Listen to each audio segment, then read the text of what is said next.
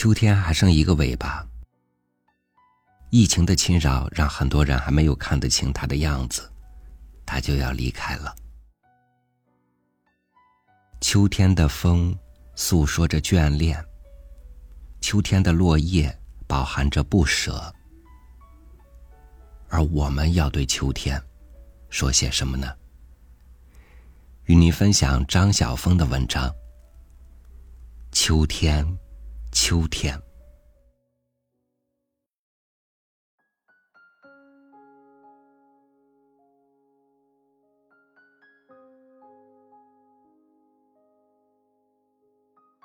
满山的牵牛藤起伏，紫色的小浪花，一直冲击到我的窗前，才猛然收拾。阳光是耀眼的白，像锡，像许多发光的金属。是哪个聪明的古人想起来以木向春，而以金向秋的呢？我们喜欢木的青绿，但我们怎能不亲仰金属的灿白？对了，就是这惨白。闭着眼睛也能感到的，在云里，在芦苇上，在满山的翠竹上，在满谷的长风里，这样乱扑扑的压了下来。在我们的城市里，夏季上演的太长，秋色就不免出场的晚些。但秋，得永远不会被混淆的这坚硬明朗的金属肌，让我们从微凉的松风中去认取，让我们从新意的草香中去认取。已经是生命中第二十五个秋天了，却依然这样容易激动。正如一个诗人说的：“依然迷信着美。”是的，到第五十个秋天来的时候，对于美，我怕还是要这样执迷的。那时候在南京，刚刚开始记得一些零碎的事，画面里常常出现一片美丽的郊野。我悄悄的从大人身边走开，独自坐在草地上。梧桐叶子开始簌簌的落着，簌簌的落着，把许多神秘的美感一起落进我的心里来了。我忽然迷乱起来，小小的心灵简直不能承受这种兴奋。我就那样迷乱的捡起一片落叶，叶子是黄褐色的，弯曲的，像一只载着梦的小船，而且在船舷上又长着两粒美丽的梧桐子。每起一阵风，我就在落叶的雨中穿梭，捡起一地的梧桐子。必有一两颗我所未拾起的梧桐子，在那草地上发了芽吧。二十年了，我似乎又能听到遥远的西风，以及风里簌簌的落叶。我仍能看见那些载着梦的船，航行在草原里，航行在一粒种子的希望里。又记得小阳台上的黄昏，视线的近处是一列古老的城墙。在暮色和秋色的双重苍凉里，往往不知什么人加上一阵笛音的苍凉。我喜欢这种凄清的美，莫名所以的喜欢。小舅舅曾带着我一直走到城墙的旁边。那些斑驳的石头，漫生的乱草，使我有一种说不出的感动。长大了，读辛稼轩的词，对于那种沉郁悲凉的意境，总觉得那样熟悉。其实我何尝熟悉什么词呢？我所熟悉的，只是古老南京城的秋色罢了。后来到了柳州，一城都是山，都是树。走在街上。两旁总夹着橘柚的芬芳，学校前面就是一座山，我总觉得那就是地理课本上的十万大山。秋天的时候，山容澄清而微黄，蓝天显得更高了。圆圆，我怀着十分的敬畏问我的同伴：“你说？”教我们美术的龚老师能不能画下这个山？能，他能。当然能，当然。他热切的喊着。可惜他最近打篮球把手摔坏了，要不然全柳州、全世界他都能画呢。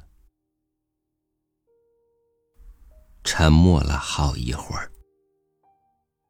是真的吗？真的，当然真的。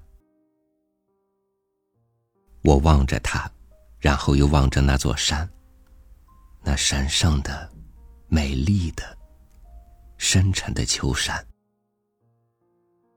不，不可能！我忽然肯定的说：“他不会画，一定不会。”那天的辩论会后来怎样结束，我已不记得了。而那个叫圆圆的女孩，已和我已经阔别了十几年。如果我能重见到，我仍会那样坚持。没有人会画那样的山，没有人能。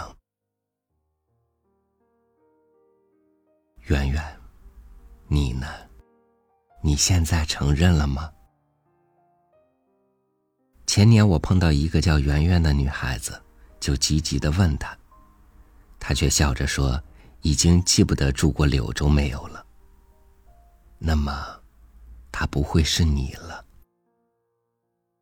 没有人能忘记柳州的，没有人能忘记那苍郁的、沉雄的、微带金色的、不可描摹的山。而日子被西风尽了，那串金属星有着欢快叮当声的日子。终于，人长大了，会念秋声赋了，也会骑在自行车上，想象着陆放翁宝江两耳听秋风的情怀了。秋季旅行相片册里。照例有发光的记忆。我记得那次卷游回来，坐在游览车上。你最喜欢哪一季呢？我问纸。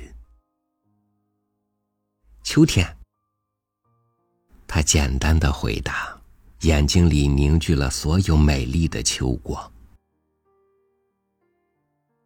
我忽然欢欣起来。我也是。我们都是。他说了许多秋天的故事给我听，那些山野和乡村里的故事。他又向我形容那个他常在他旁边睡觉的小池塘，以及林间说不完的果实。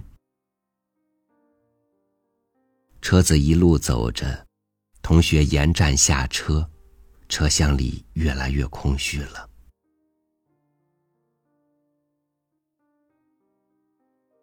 知，我忽然垂下头来。当我们年老的时候，我们生命的同伴一个个下车了，座位慢慢的稀松了，你会怎样呢？我会很难过。他黯然的说：“我们在做什么呢？”只，我们只不过说了些小女孩的傻话罢了。那种深沉的、无可如何的摇落之解的。但不管怎样，我们一起躲在小树丛中念书，一起说梦话的那段日子是美的。而现在，你在中部的深山里工作，像传教士一样的工作着，从心里爱那些朴实的山地灵魂。今年初秋，我们又见了一次面，兴致仍然那样好。坐在小渡船里，早晨的淡水河还没有揭开薄薄的蓝雾。鲁声朗然，你又继续你山林的故事了。有时候，我向高山上走去，一个人，慢慢的翻越许多山岭。你说。忽然，我停住了，发现四壁都是山，都是雄伟的、插天的青色。我吃惊的站着，啊，怎么会那样美？我望着你，直，我的心里充满了幸福。分别这样多年了，我们都无恙，我们的梦也都无恙。那些高高的山，不属于地平线上的梦。而现在，秋在我们这里的山中已经很浓很白了。偶然落一阵秋雨，薄寒袭人。雨后常常又出现冷冷的月光，不由得人不生出一种悲秋的情怀。你那儿呢？窗外也该换上淡淡的秋景了吧？秋天是怎样的适合故人之情，又怎样的适合银银亮亮的梦啊？随着风，紫色的浪花翻腾，把一山的秋凉都翻到我的心上来了。我爱这样的气候。只是我感到我爱的这样孤独，我爱这样的气候。只是我感到我爱的这样孤独。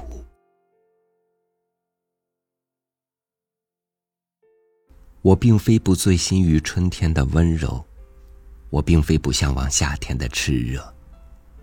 只是生命应该严肃。应该成熟，应该神圣，就像秋天所给我们的一样。然而，谁懂呢？谁知道呢？谁去欣赏深度呢？远山在退，遥远的攀接着平静的黛蓝，而近处的木本珠栏仍香着。溪水从小夹缝里奔窜出来，在原野里写着没有人了解的行书。它是一首小令，曲折而明快，用以描绘纯净的秋光的。而我的扉页空着，我没有小令，只是我爱秋天。以我全部的虔诚与敬畏，愿我的生命也是这样的，没有大多绚丽的春花，没有太多漂浮夏云，没有喧哗，没有旋转的五彩，只有一片安静淳朴的白色，只有成熟生命的深沉与严肃，只有梦。像一片红枫那样热切殷实的梦。秋天，这坚硬而明亮的金属季，是我深深爱着的。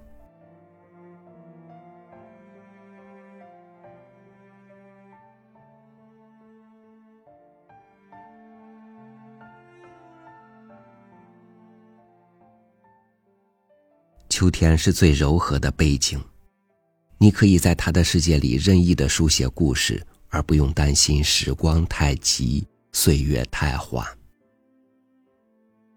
明年的四季还会来，它已不是原来的四季，但是新的四季会比过去的时光更绚丽、更多彩。感谢您收听我的分享，我是超宇，祝您晚安，明天见。